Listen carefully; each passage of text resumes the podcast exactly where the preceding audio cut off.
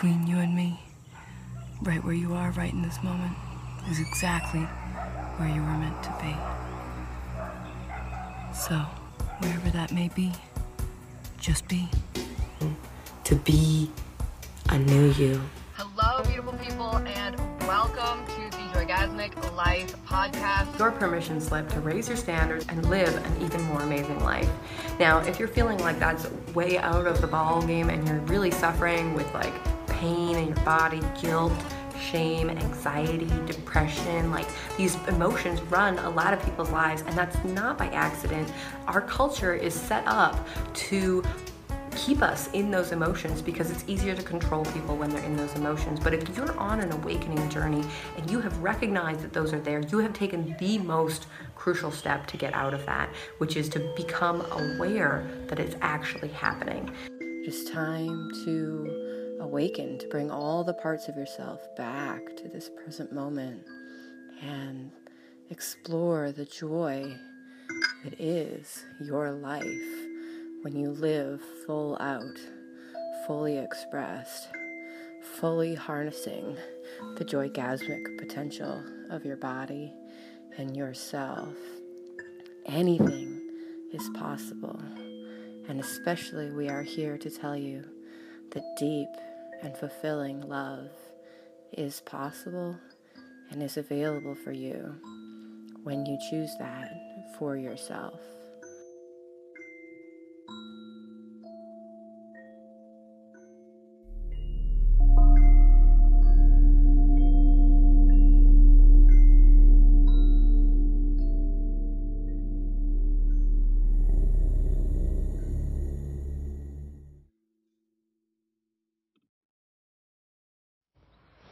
Hello and welcome to the Joygasmic Life podcast. Today we've got a beautiful friend of mine, Jaycee Clarkson, who is a community created herbalist and the new birth keeper serving home births outside the system in the Slocan Valley area.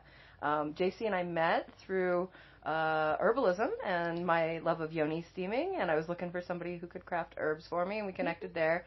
And she's been part of our mom to mom support group on Mondays for quite some time now. And now we're in my bedroom. I'm in the end of postpartum and uh, Jaycee and I were talking yesterday about fertility awareness method and how it served her and how it served me. And I thought we could sit down and just jam on that and talk about our experiences and what it is that, uh, you know, because we both had really different journeys with that. So I thought that would be a great place mm. to to share some wisdom. Um, before we get into that, I'd love to hear from you, Jaycee. Like, how did you get into the path that you're that you're on? Ooh. I know the long story. But. Like my life story, you know, like yeah. every yeah, everything that's happened along my path has definitely led me to this moment. Um, so let me think about where I want to start for today. Hmm. Yeah, so briefly, um, what got me started into herbalism was actually making uh, bo- body products and skincare products because when I was in my early 20s or even just my first couple years of college, I started to learn about all the wild and not great ingredients in conventional, you know, deodorants and um, facial care products and shampoos and conditioners, and so I started making my own deodorant. And uh, and it kind of just grew from there. So from the deodorant, I started making uh, my own facial oils, and then I just stumbled across a herbal harvest workshop on Galiano Island. Nice. Yeah, and I did that, and that really set me up with the foundations for simple herbal remedies. You know, I learned how to make herbal infused oils and salves and tinctures.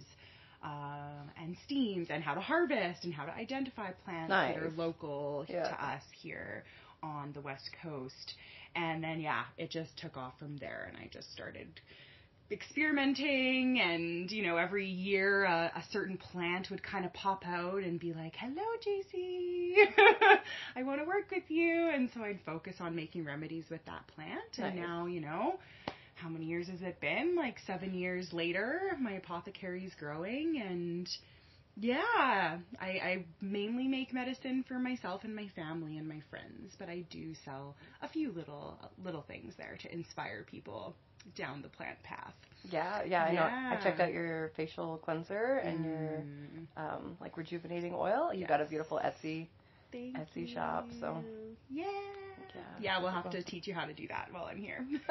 do an oil cleansing method. Yeah, I'm looking forward to Day. checking that out. Yeah, so that's about the herbalism and and then for the birth work, that I really just this past summer again stumbled upon a woman in uh, Vancouver who uh, passed away just last August. Her name's Jessica Austin, and I don't know. I saw, a friend of mine posted about her on their Facebook, and I went and started reading about her work and listened to her podcast, and she really, really inspired me that just because I'm not a mother yet myself doesn't mean I can't serve women Mm. uh, in pregnancy and birth, and that's something that I had kind of like. I don't know, flipped off in my brain, like the possibility of working Mm. in birth because I wasn't sure I wanted to be a mother, and then I just am not yet, even though I very much want to be sometime soon. So yeah, she really inspired me, and I found her teacher Gloria Lemay, and two weeks later, the the Wise Woman Way of Birth doula training was happening, and I just signed up immediately. yeah, and Mhm. attended my first birth in December. So Oh, still so new on my path, but so excited to also be here learning about immediate postpartum with you. That's what we're doing. Yeah. Yeah, we're cozied up in my it's like in my bed nest. I've been here for the better part of five weeks, with the exception of like bathroom breaks and walks around the house. Mhm. And yeah, it's been really beautiful to explore what that traditional postpartum is like. You know, Mhm. really being nurtured by women folk and and taking that time to rest and go really seeing the postpartum as an opportunity to heal past wounds, Mm. heal sistership wounds, heal um, you know, and prevent prevent future issues in in future pregnancies or future births just by really embodying that receptive, feminine, resting wisdom. Yes. And uh, the telepathy is coming up. Mm. The uh, yeah, the the things just sort of like percolating out of the ethers or out of the system. Hey, I'm just thinking about this. Somebody brings it, stuff like that.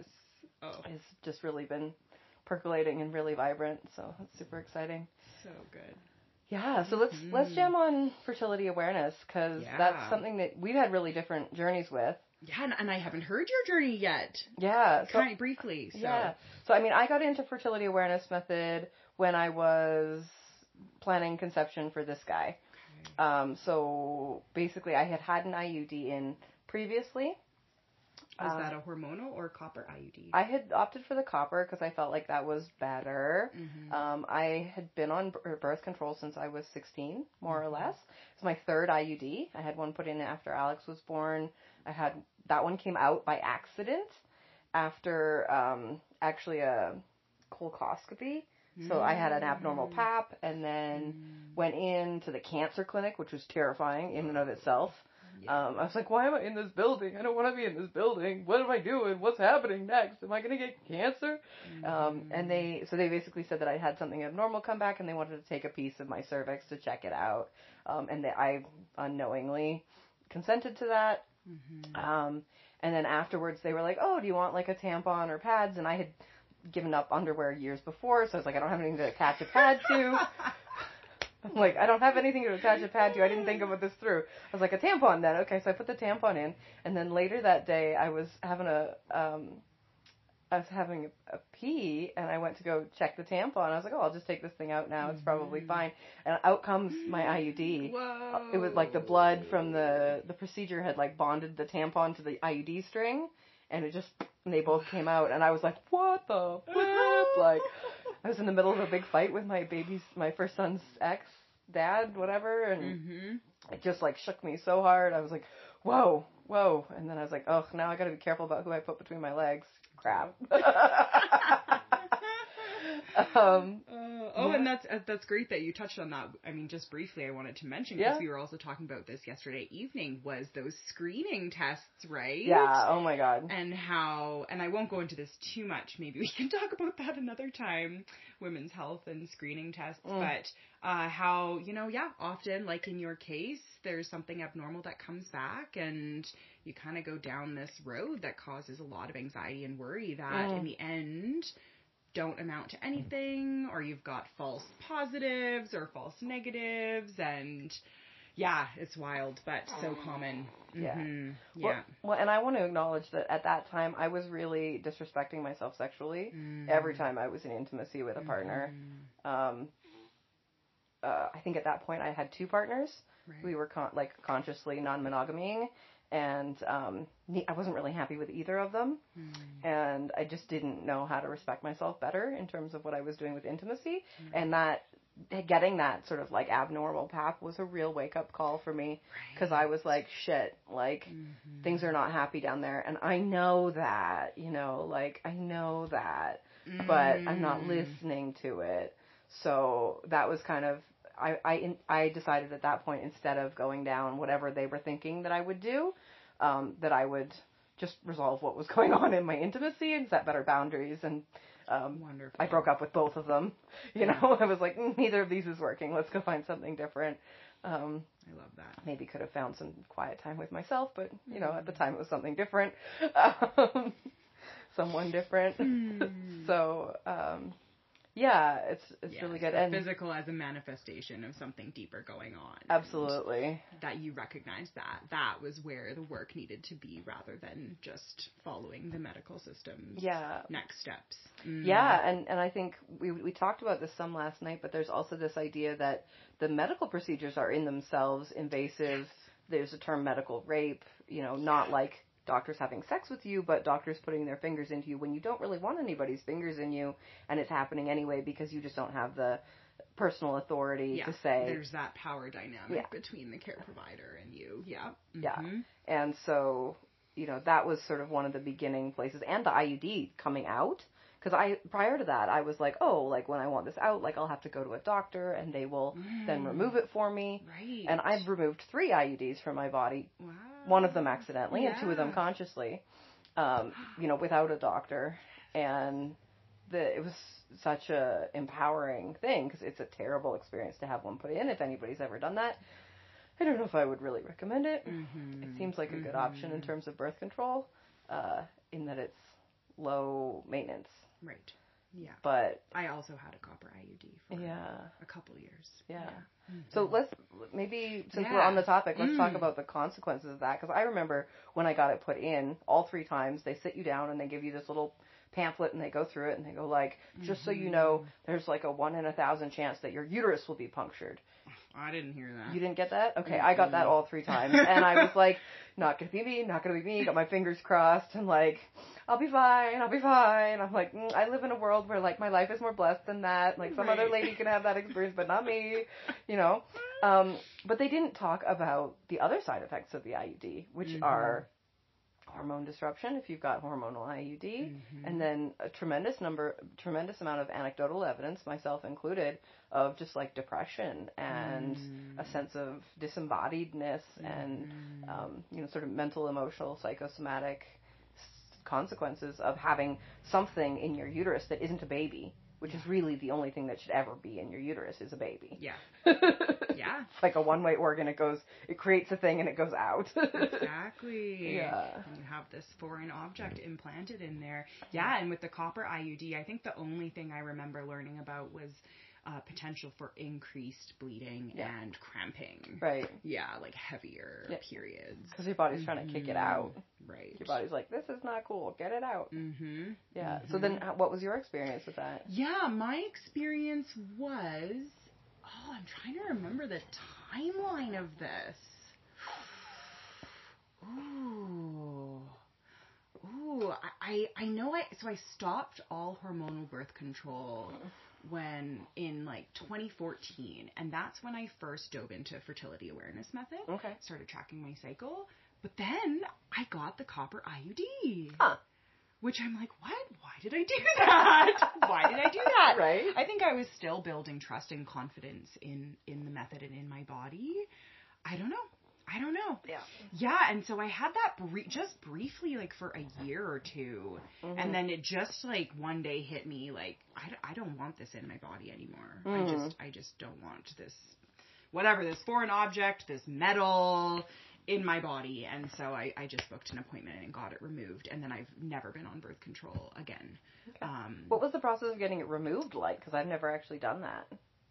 You know, it was similar to the insertion, like speculum, um, and then they just tweezers tweezers and tug on the string, and there's it felt like a little pinch. Okay. Um, but actually, I had it inserted by my fat my GP, and but then I actually went to a women's health clinic when I got it removed, and and that was a better experience. It was a it was a woman doctor, and I don't know, I just felt like it was a little bit of a nicer environment. Um, Mhm, for sure. but yeah, it was it was quick and yeah, Mm-hmm. Yeah. So you did have some like pain on the, just a bit of a it pinch, but like yeah. not like that. I don't know. I remember the insertion is like this cramp that like makes your brain fry a little bit. yeah, it wasn't as bad as the insertion for sure. Yeah. Yeah. You can imagine Mhm. labor is kind of like the um Oh, that cramping. Yeah. yeah, but then the endorphins kick in and it's okay. And it helps. Right? It's, you oh, don't absolutely. get endorphins with a metal thing being inserted. No, you don't get en- removed from your uterus. No. There's no endor- there's no time for the No, endorphins. maybe some adrenaline. Definitely. some stress hormones. I remember I couldn't drive. Like I had to get somebody to Mm. to drive me there, and then I was Mhm. like, at on the third one, I was like, I don't know why I went back for a third one. Well, I do know why, Mm-hmm. because I wanted to have sex with my husband without thinking about condoms for like as long as I wanted to do that before I was like, okay, we're ready to do whatever Yeah. else. Yeah. Um, but turns out I could have been doing that. Yes. I just wasn't ready to take charge of my body Right. on that level. Yeah. Um, yeah. It involves so fertility and awareness method involves participation, right? Yeah. Daily participation in your health and yeah, a lot of people aren't ready to take that on, right? You take a pill, it's easy. It's easy, you don't have to think about it. Yeah. Um, but it's also not as empowering. it's not as empowering and it comes with consequences Yes. like depression, weight gain, um, disruption of our natural hormonal systems, right? Yeah. So most people don't think of, they think about the symptoms, but the symptoms are there because our, we're tricking our bodies into thinking we're pregnant Mm-hmm. with artificial hormones for months and years on end. Mm-hmm. And this is actually a much bigger problem than anybody really understands because we're really only in the first like 50 to 70 years of doing this to women Exactly. and we look at rising infertility and da da da da da da da, da and like mood disorders and anxiety and all sorts of things. And Yeah, and, and I don't have any memory of my doctor. Mm-hmm. Like the first time I chose to start hormonal birth control, I started with the pill pills, many different types, because they weren't working for me. But I have hmm. no memory of any risks, side effects. Mm. Nothing was Little- presented to me. little piece of paper that comes with the pills, probably, Yeah, right? But like, I who guess reads I didn't those? even know to look at that. Like I was 15, and Yeah. this was just the right thing to do, right? Or Yeah. this is Well, the that's what school that's what thing school groomed us to do. Yeah, Right? I remember sitting in school and being like, la la la, like life skills, like what the heck? Why are they talking about all this sex stuff? I could give a Mhm. crap because I'm like 11, and then you know, Yeah. well, I was a little bit older than that because Mhm. We were in 14, 15, 14, something like that when we went through that. Yeah. Um, but just you know, they present all these options. It's like, well, you can do nothing, you'll get pregnant or an STD. Oh, Yeah. thanks, guys. Mhm. Or you can do this, you know, these plethora of sort of physical Yeah. interventions or hormonal interventions, and um, you know, there was no mention of like fertility awareness method. I think they point and laugh at the rhythm rhythm method a little bit, Mhm. um, or just go like it's not any more effective than Mhm. um, just having sex Mhm. and Yeah, Yeah. that's pretty wild. Yeah, and and just an anecdote is I know a woman who um, has been on birth control on and off for many years and recently uh, went back on uh, more so to do with the other symptom like other things right not for uh, contraception but for mood you know there's all these other to things that mood. birth control is prescribed for and Gosh. and and her doctor who knows this woman prescribed her birth control that was very clearly contraindicated Mm. for kidney, any kidney issues, and bipolar disorder. eh, Knowing that this orders. woman had both kidney issues and living with bipolar disorder. So, like, what? Right, right. Shocking. Yeah, and Mhm. I mean that just points to sort of a lot of the problems in terms of patient care and Western medical, and Yeah. you know malpractice is one of the biggest causes of people having medical issues or Yeah. like it, it like actual injury from different me- medicines exactly. and surgeries Not and whatnot. at the side effects in to the specific person that they're working with. Yeah, that reminds me. You you shared a story the other day about somebody you knew who had had a hysterectomy. Mm-hmm. Who, when they went to go do the surgery, they looked at her uterus and were like, "Everything looks fine in There's here. no cancer. Let's take it anyway." Yeah. And you're just like, "What the fuck?" So Yeah. it's like just I, people go like, "Oh, but it's so easy," and you go like, "Right," but you're also putting your trust in hands. Someone else. You're putting your trust in someone else, and that someone else has, you know, includes the stories we just told. Exactly. and it's like, mm, is that really where you want to put your trust? yeah, and that someone else doesn't know your body. And Right. I think that is what coming back to fertility awareness method Yeah. um, does is it teaches you to be an expert on your own body. Hmm. Right? And so you don't have to put your trust in anyone else because Right. you know best. Right. Yeah. Yeah. So how did you get into Yeah. your own tracking? You said you've been doing it for seven years. No babies yet. So you're no babies yet. your success story Yeah. Which I honestly am sometimes like? yeah, anyways. Let's go back to the beginning. So, uh, so I, like I mentioned, was on various methods of birth control, pill, uh, and then the NuvaRing for many years, from 15 to, uh, uh, uh, uh, I don't know. Twenty- Math is not working. You said you're 28 and Ye- you've you there you it for go. seven years, so you were 15 to 21, From 15 to 21. more or less. So yeah, six years. Um, and uh, I, in near the end, I was getting chronic yeast infections every single month. Oh God. Every like uh, the whole shebang. You know, I mean, it was so uncomfortable, uh, and I was having to use the drugstore, you know, Canesten oral fung, fungal.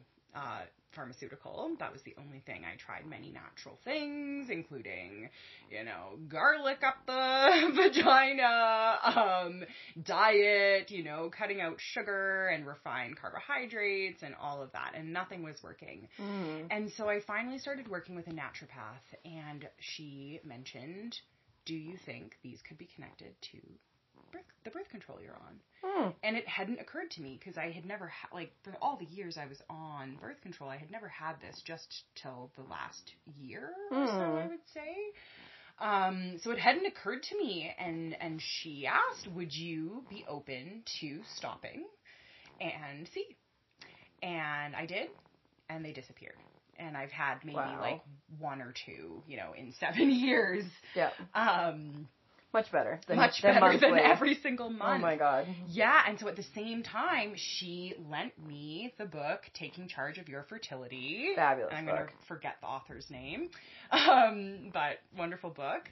Uh, to learn how to track my cycle. Yeah. And I, it's so funny because I, I have this book still and I lend it to women all the time. And when I borrowed that book, I read it cover to cover. And it's Yeah. like a, it's a hefty book, but it was just so fascinating for me to learn for the first time Yeah. how my body is actually working. You know, what makes me fertile to find out that I'm only fertile when I release an egg once a month. Wow, it just blew my mind. and I was Yeah, yeah. simultaneously very angry for why have I never learned this before? Why are we not taught this basic information? And super empowered Yeah. also to Yeah. finally know. Uh, and so, yeah, so in that break that I took from birth control to allow the yeast infections to calm down, I was tracking my cycle. Um, I was in a partnership at that time and Super important to be tracking your cycle then. super important. And I think that is the reason that I went, I got the IUD. Was Mm. like, oh, this is, just temporary for me to like figure out the yeast infection and stuff, but I'm still in a partnership and having sex regularly, and I should have some other method. So I don't Right. know. I, I didn't quite you know, trust or, um, yeah, I wasn't quite ready yet Yeah. to fully, fully accept the responsibility. Um, yeah, and then, like I said, about a year, two, I don't even think it was two years, like maybe a year and a half, uh, I got that IUD removed. And then ever since, I've been, yeah, tracking my cycle. So were you tracking Mhm. while you had the IUD as well? That's a good, I actually think I was.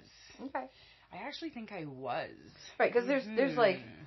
I mean, some some women pay attention to some women don't pay attention to their cycle at all, and they go, "Oh my god, my mm-hmm. period's here! What a surprise!" Right? Some women have a general idea if they're regular. They go, "Okay, it's happening this time every month." Yeah. If you're doing pills or whatever, you know, okay, when I get to these pills, then I'm my period's coming. Yeah, generally. which is not a real period, is- right? right. That's something I want to touch on. Is so I the copper, if I recall, how the copper IUD works is it actually just makes your cervical mucus toxic to sperm, so it kills the sperm.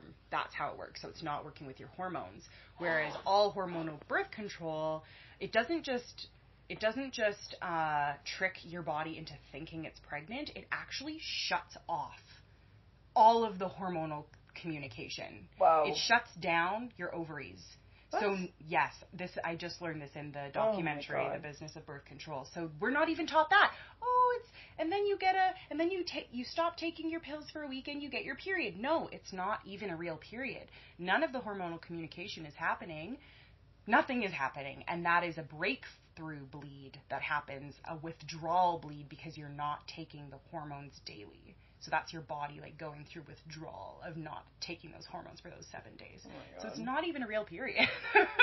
Right, which and the, and the period's important because it's it's helping with the detox. Yes, you're cleansing releasing. the system. Yeah.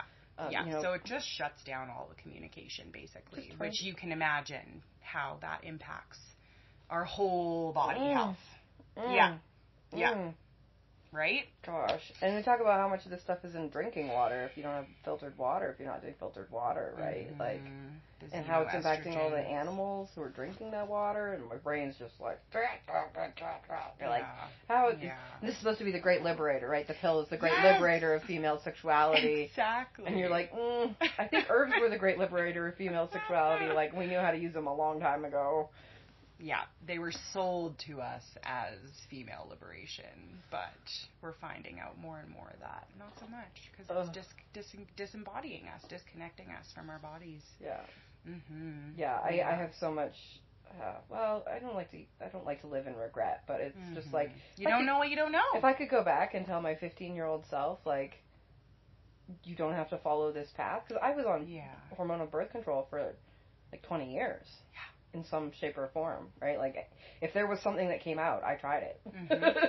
I was like, mm, you know, Mhm. and and so then fertility awareness method. So you've been tracking for seven years, with, a, Yeah. with a bit of a gap in there, and yeah, a little bit of a gap, and and I've gone through periods where I've been more lax about it because guess what?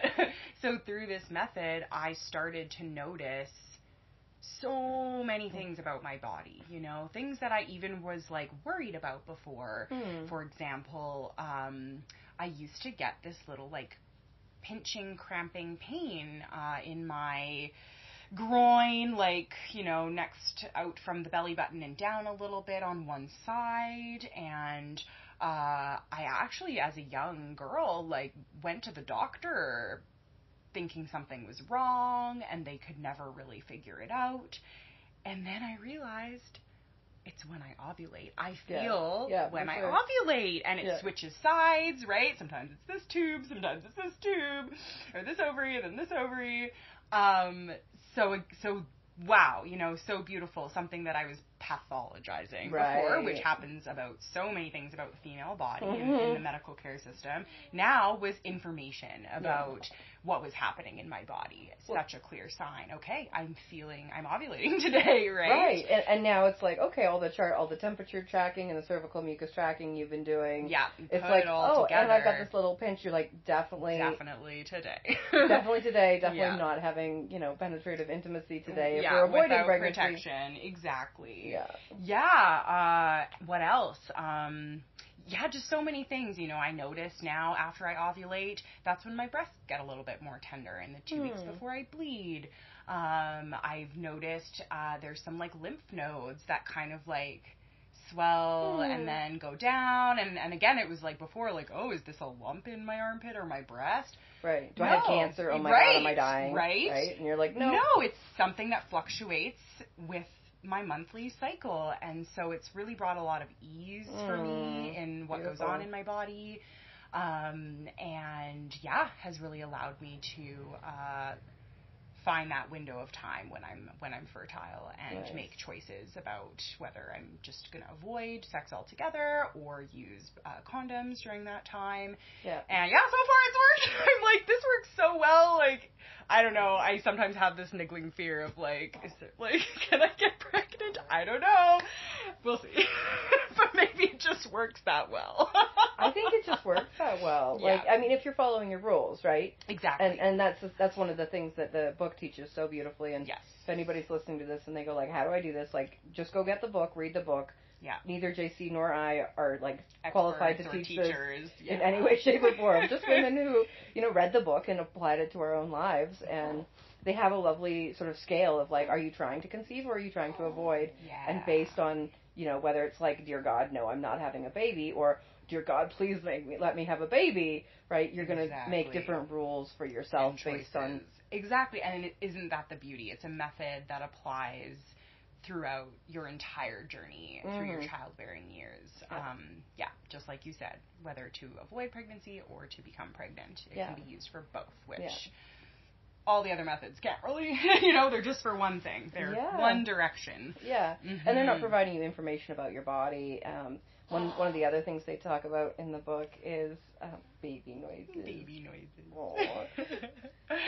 so sweet Um, one of the other things they talk about in the book is how you know, just like you said, you've got more information about your body, um, but then also if people are having trouble for uh, conceiving, then the information that they're gaining about the length of their cycle, how their temperature is fluctuating throughout their cycle, their symptomology, is like where exactly is the issue. You can gain that information Yeah.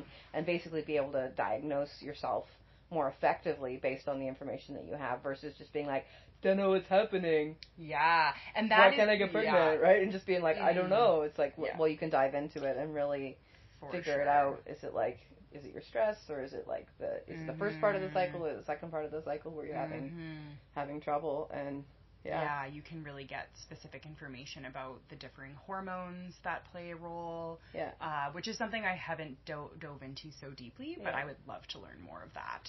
And, you know, I've heard, you know, temperature can be indications of thyroid health Mm. and like what that temperature is. exactly. Oh, totally, I can see that. Yeah, so I'd love to learn more about Yeah. that. hmm Yeah. hmm So how did it work for you? Like, how did you start? And yeah, Yeah. tell me about that. So, um, we were in like sort of the first the year before preconception. I was researching all things orgasmic birth and home birth and free birth, and um, was realizing, okay, so I'm I've still got my. Did I still have it in it? Yeah, I did still have it in at that point because we were in Mhm. Calgary when we came back and took it out. Your IUD. My IUD, Mhm. yeah. So we we still had the IUD in, but I knew we were moving into this journey of conception, and I knew I wanted to do three to six months of sort of high density nutrition diet, um, and I wanted to give my body at least three months to detox from having the Mm. IUD in. Didn't really have a concept of how it was impacting my body because I'd had one in for better part of ten years, more or less. Um, so, but I had heard enough sort of stories to go, okay, but I need to give my body some time to sort of let all this work its way out of my system Mhm. um, before we make a baby, so that the baby's not impacted by however however this birth control has been impacting my Mhm. system, even though it was a copper one, even though it wasn't hormonal, da da da. Um, so then I was like, well, what are we gonna do? Because I'm definitely not having, I'm definitely not not having sex for three months straight. That's not an option. Not an option. That's not an option for in my world. I was like, mm, no. Um, so yeah, so I went looking and um, taking charge of your fertility came across my my world, and I I bought the book and I just devoured it, like you said, from cover to cover, and I had a similar experience. Like, why the fuck didn't anybody tell me Yeah. this way back? Like, how is it that I'm just finding this out now? This should be required reading for all women coming into their their menstrual cycle, like, and and just and being like really at in awe of like how simple it was Mm. to figure out because there's like sort of you can do daily tracking, but you can also do lazy tracking, which I was like, oh, I like lazy tracking. That sounds great. Um, and and so I got myself a thermometer, and I didn't actually do the cervical mucus tracking for the first probably two or three months because I just felt uncomfortable. As much as I'm like, yeah, sexual empowerment, like I just felt uncomfortable reaching my fingers in and being like, where is my cervix? How is my cervical mucus doing? What is this like?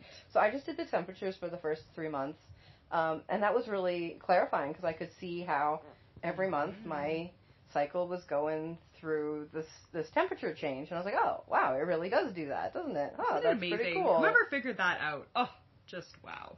Incredible.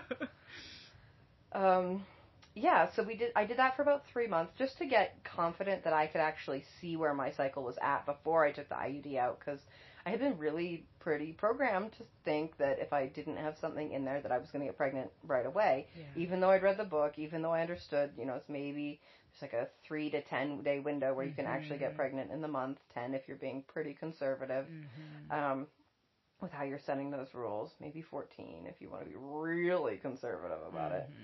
Mhm. Um, and so, yeah, we. Um, track just with this the temperature. yeah, we tracked. few Thank you. Yeah. I got a waking up baby, so my Yeah. brain is like, it's like, what? What are we talking about? um, yeah, so we tracked just with the temperature, and then we actually did a really beautiful ceremony. We went down to the woods, and um, Dan and I like set container. We're like, okay, we're gonna conceive a baby in the next three to six months or so. And we're like holding space for you know the removal of the IUD, and I was like, fuck the patriarchy. You're no longer in my vagina. Like I felt super super triumphant about that. Um, and I felt a lot of relief and a lot of release. And I literally just like squatted in the woods and pulled it out. Um, I had a little bit of bleeding that day that came along with it, but and it didn't not even a pinch, just sort of like they're really soft and plastic. Yeah. They come out really easily. Um, it's a little awkward to grab them, but yeah. I like- love that you did that yourself. oh, it's so empowering. So The- simple, right? Yeah, the second one I did, I I sat and watched a bunch of videos on YouTube first, um, because it costs in Canada you just book an appointment, but in the U.S. you're paying three to four hundred dollars to get it removed from a practitioner.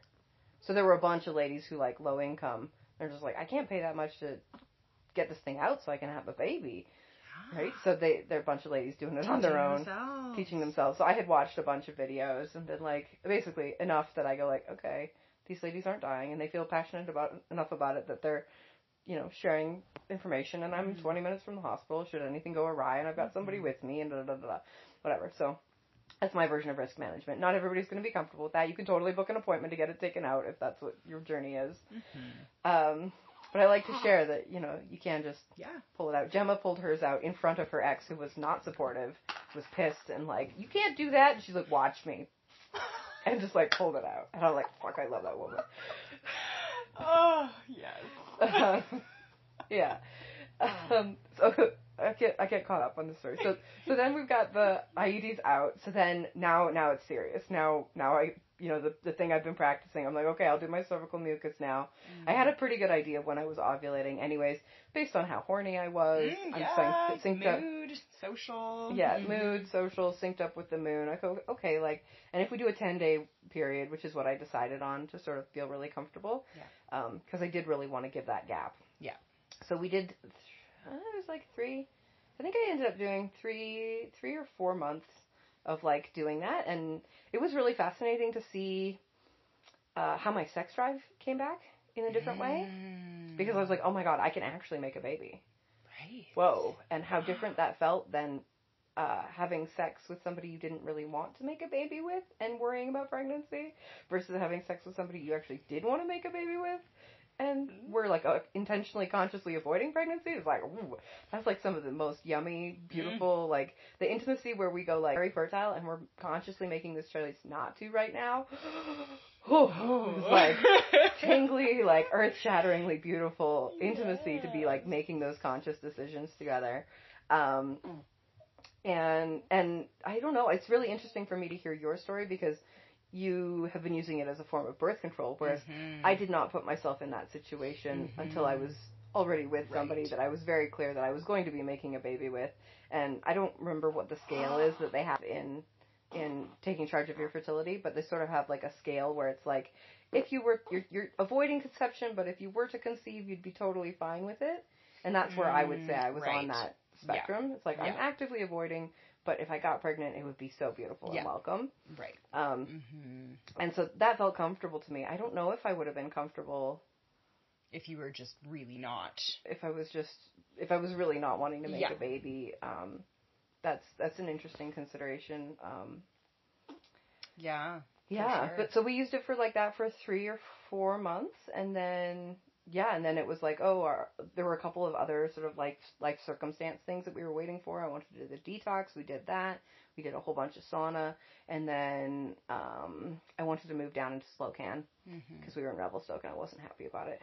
So we moved down into Slocan and then it was like, okay, is it this month? It's like, mm, I don't think it's this month. Is it? I was like, I want the baby to be born in the spring. Let's wait one more month. um, and then yeah, it was just like there, was this really potent sort of conversation every month of like, is it this month? Are we making these decisions differently this month, or are we continuing to avoid during this time, or are we actively gonna like lean into and you know run with the horniness and the the desire to create life, or or not? And then we got to the month where it was like, yes, we are, and um, it's just so beautiful. It's so beautiful to like be like, oh, like finally I can follow my body's urge. My body has been wanting to make baby for like many months now with this man, and just like really moving into that space of like, oh, I can trust my body. I can trust my body to like to not make a baby, and I can now trust my body to make a baby. And yeah, we had some. It was a really lovely. I wouldn't say it was ten days, but there were three, four days right around ovulation. There, we had some really incredible intimacy um, in that time, and I was like, mm, pretty sure we just made a baby, and then and then is the waiting journey, right? Um, of sort sort of just going, okay, so we've got like 18 more days, and then we'll find out because I just kept tracking my temperatures and. And you know, you could feel in the breasts, like the breasts, you could feel sort of right away. They do that plumping, but then it was like, oh, okay, we hit that 18 days. My temperature stayed up.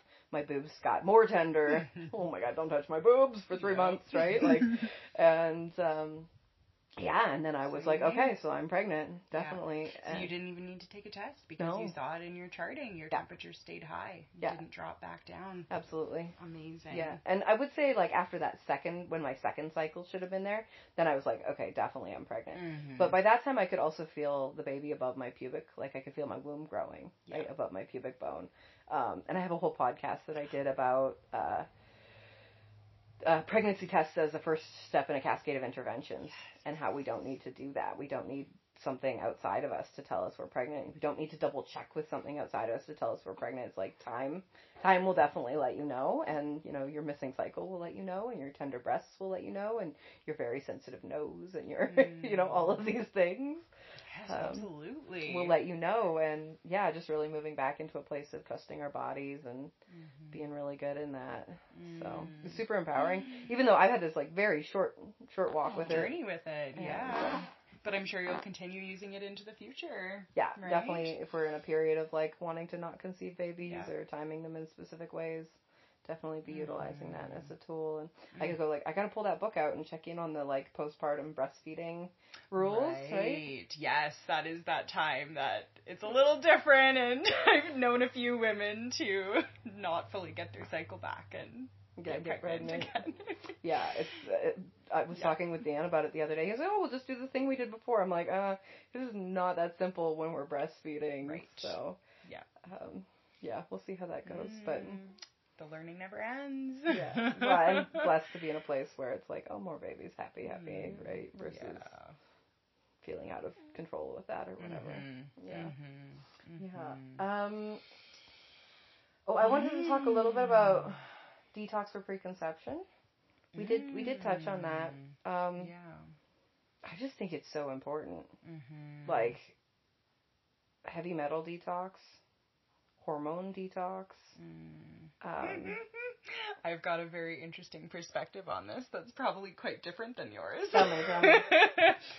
so, um, yeah, I'm I'm not a huge fan of like actively using things to detox our body. Hmm. I'm but I'm more of the mind of supporting our body's natural elimination pathways. Mm, mhm. Right? Mhm. So, because there are things that we can do that are like, you know, purgative herbs and cleansing herbs, and that's actually quite, um, it's quite intense on the body using Mhm. things like that, right? So, we're probably talking about kind of a similar thing, just different wording. Mhm. So, I like to flip the script a bit and and just support what our body already knows how to do Right. so well, Yeah. right? Through our immune system, through our lymphatic system, through our liver, who is our hormone uh, deconstructor, uh, and just supporting the, the systems and organs that already do that Right. right? So work with our liver loving herbs like dandelion and burdock and support our lymphatic system through sauna and Mhm. hydration. And yes, there's some herbs for the lymphatic system as well, uh, but really focusing on the nourishment as well. Oh, absolutely. Because if we are only detoxifying, uh, we can also be depleting if we're not like nourishing and replenishing our body with what it does need. So, yeah, that's my little like spin on things. But I'd love to hear like what you did, Yeah. um, pre yeah preconception for that. Yeah, um, so that's really, I'm glad you said that because definitely a couple years prior, I had done some really intensive, like, water fasting. Um, I did like two 21 day juice fasts where I was doing just lemon, lemon juice, grape juice, and like a psyllium, uh, bentonite charcoal pudding. Mm-hmm. And that was all I ate for 21 days. And it's really interesting because I, I became so, uh, like level headed mm-hmm. I was like, oh, all my emotions are gone. Turns out a lot of my emotions are emotional eating related or, Ah. you know, digestive bacterial overgrowth related. Um, and I'm really glad I did that work because I came out of it and I don't get hangry anymore. Right? Ooh, Um, that's fascinating. Yeah, Mhm. which is really an interesting, um, it's like healing the blood sugar. yeah. yeah. But, and it also helped me see, like, how much I craved uh, bread and it got, helped me get off bread because it really was really catastrophic to Mhm. restart eating on bread or pasta. For me, it was pasta Yeah. more than bread. Um, but uh, yeah, so I had thought of detox as that stuff: Mhm. intense herbs in the body, these like high concentrated tinctures, um, starving the body, sort of like starving out the pathogenic, the worms, the um, parasites, whatever it is, um, and yeah, it was interesting. And I, I had that experience and I knew that that had been effective. Like I'd seen stuff come out of my body that I was like, whoa, that's been in there a long time. You've gotta come out, right? Um, so I, I had that sort of background and that experience and I'd really enjoyed intermittent fasting. So going down to six to eight hours a day of eating only. Um, but then looking at fertility, I was like, oh, a lot of these are designed for men. Yes. They don't take women's hormones into account. They don't Oh, take Yes. and I was like, oh, okay. So if I'm approaching fertility and I want to be making a baby, like this is not the time to be starving my body. I need to be hyper nourishing my body for at least three months, if not six months beforehand. And so I started looking at what did that look like. I sat down and seriously considered my um, vegetarian. We were we were eating vegan at that point because yeah. we'd been traveling in Mexico, and the options for nice nice options for um, animal products in Mexico were really really limited where we were at. Um, so we had decided to just pause on those. Um, and yeah, so I really was like, hmm, am I going to re- reintroduce animal products in a big way? And we sourced some nice stuff and I tried it and it just really didn't sit well in my body. So I was like, I guess I'm not. So then it's like, okay, well, then how am I getting my fats? How am I getting my fat soluble vitamins? How am I doing that? And that's when the infusions really came on board. I was like, oh, nettles are incredible. Oh, oat straw, like the Nora tea oat straw nettles, uh, nettles, oat straw, oh, rose, rose, no, Oh, uh, raspberry, al- raspberry leaf alfalfa. There you go. Thank you. Woo, baby brain. Yeah. Um, where am I getting my omegas from? You know, because I'd done a lot of work in terms of healing my own mental health journey from my first my first baby and the depletion that had happened there, but I'd done it through sort of synthetic um, Supplements. Supplements that had been like sort of isolated from like the you know um, isolated from Yeah. plants or Yeah. whatever, but through a pharmaceutical method. And I was like, I don't want to do that. Like I don't. Mm. I started looking at the, the filler ingredients that were in there. I was like, I don't want to do that. And Um, so I did a lot of research, and I was like, okay, with the things that I saw there, like the fulvic and humic acid, right? So compost juice, basically, um, dirt medicine. Yep. You know, but okay, but I don't have dirt medicine, so how do I get like synthetic or not like Yeah. packaged dirt medicine I can take regularly? um, help help with cleaning out stuff. Um, I knew I wanted to do the omegas. I knew I wanted to do all these things. So I basically put together. It's like okay, I would be putting all of these things into my body to hyper nourish my body, Mhm. make sure that my nutrient um, Yeah. densities were up. Uh, Yeah. There's a great book called Remineralize. yeah, great book Mm-hmm. called um uh gosh. It's like optimal health for, optimal health for optimal nutrition for pregnancy, Patrick Holford. Mm. So he he wrote a book on mental health which I like totally took as my bible when I was healing my mental health stuff. And then I was like, "Oh, he has a version for pregnancy." So I read his version for pregnancy. Then I took the numbers that he had and compared them against the like re- most recommended prenatal vitamins that I could find from the hippie alternative ladies. Yep. And I was like, none of these vitamins has these minerals in the in the right combination. Ah, ratios. like the ratios yes. are just shit. Like how how do you actually you're supposed to take a lot of this and a little bit of this, but you know, this vitamin has sort of enough of this. Okay, if you double, okay, that but then Mm. now you've got way too much of this other thing and I'm like they're really not set up in according to this guy who I had put my trust in because he'd helped me out with my other issues. Yeah. Oh, we got a little baby pause here, maybe. Baby paws. Let's see how we're doing. Um, yeah, so I decided not to do supplements Yeah. because I couldn't find something that made sense, and I was like, okay, well then, plants. Yeah. 'Cause I was, I decided we were going to do plants, and so then I just went looking around for companies that were doing what I was going to do on my own. Um, I was like, I could formulate a whole bunch of greens powders together, but I'm living in an RV, so how feasible is that?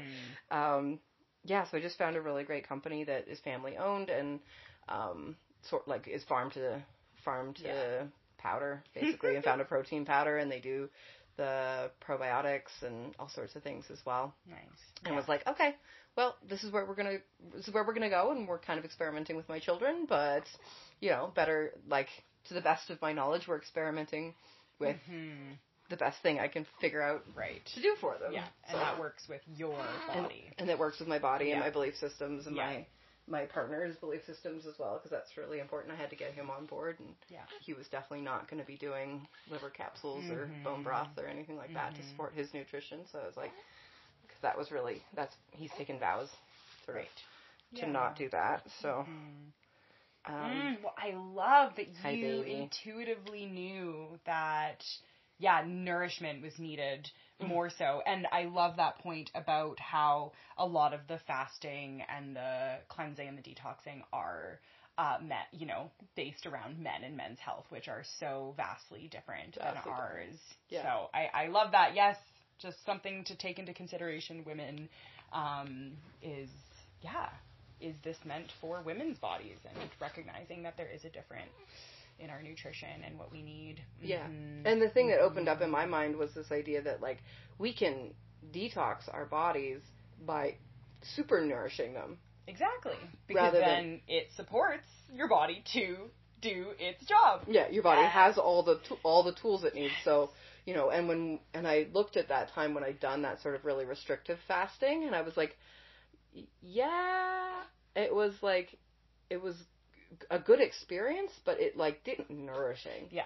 Right. It was very much an emptiness practice Right. rather than what I came into with the um with the preconception stuff. Oh, sweetheart, we're just gonna pause here.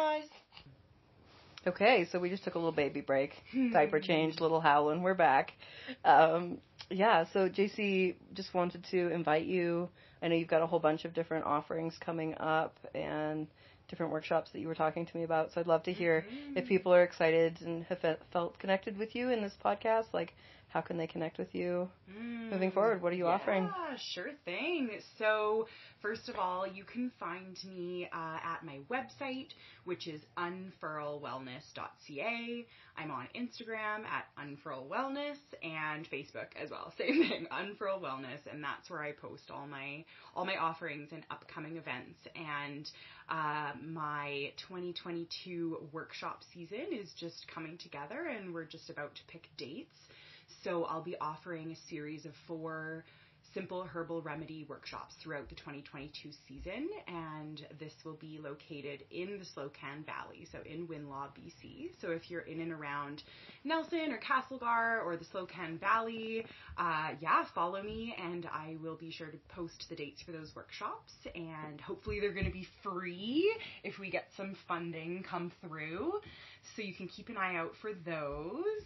And yeah, I'm just starting to put myself out there to offer my services uh, for birth keeping uh, families and women who are choosing home birth and specifically birth outside of the medical system. So, who are wanting a female or woman presence at their birth uh, without medical care. So, yeah, more traditional birth keeping, just witnessing, holding space uh, yeah, I want to put myself out there for that. So same thing if you're in and around the West Kootenays, uh, you can find that info and details on my website, and I'd love to. I'd love to be in touch. And then lastly, yes, on the Mama's Circle call tonight, I'm going to be doing a talk on herbalism for the childbearing continuum, focusing on reorienting our relationship to herbs. And so you're welcome to join us last minute. No, it, it, we're going to be releasing this after the call, so it will be recorded. Yep. And if you're interested in joining our community, you will have access to the recorded Yeah. call of my workshop Yeah. today. Yeah, definitely. Timelines podcast. Yeah, this is actually my first podcast.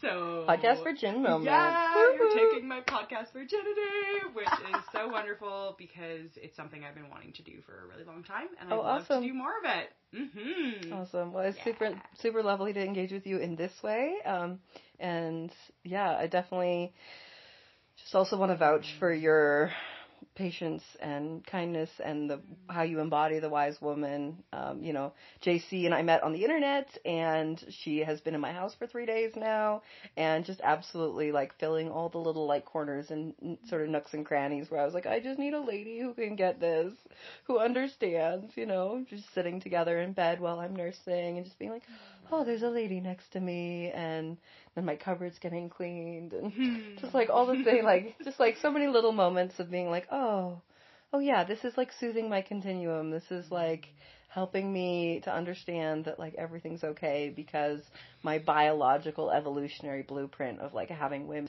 in this very vulnerable postpartum time with a little baby is like absolutely being met by that. And so whether it's for birth or postpartum support, um, yeah, I definitely have beautiful things to say about Jaycee in that and would highly recommend connecting with her. Thank So- you so much, Yeah. And then I always love to ask um, if you had like one piece of wisdom for women who were, you know, thinking of making that leap and going into taking charge of their own fertility. Mm. What would that be? Hmm. One piece of wisdom. More so that this is it's a it's a relationship that you get to build with your body who so wants to be in relationship to you.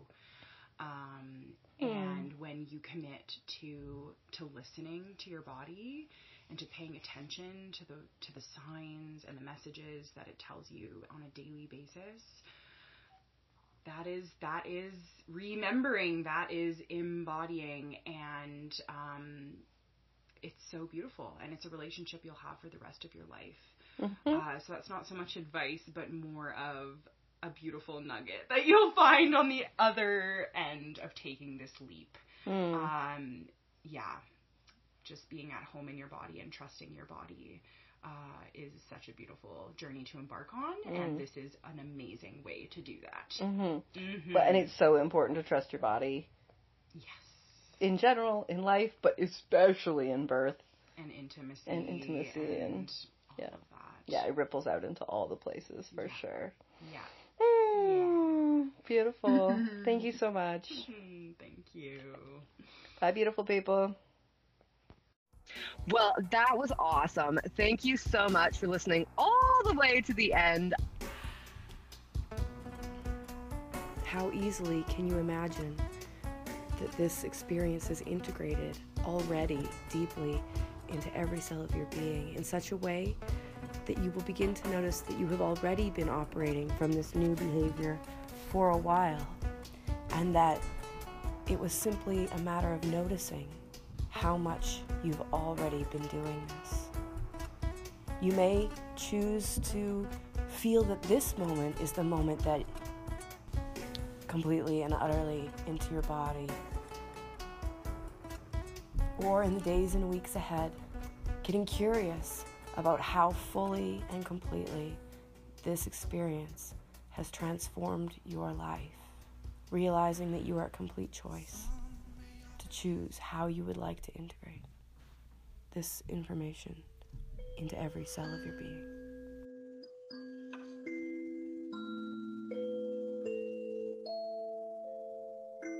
Thank you so much for being a part of the Joygasmic Life podcast. And I am so grateful to have you here and be a part of it.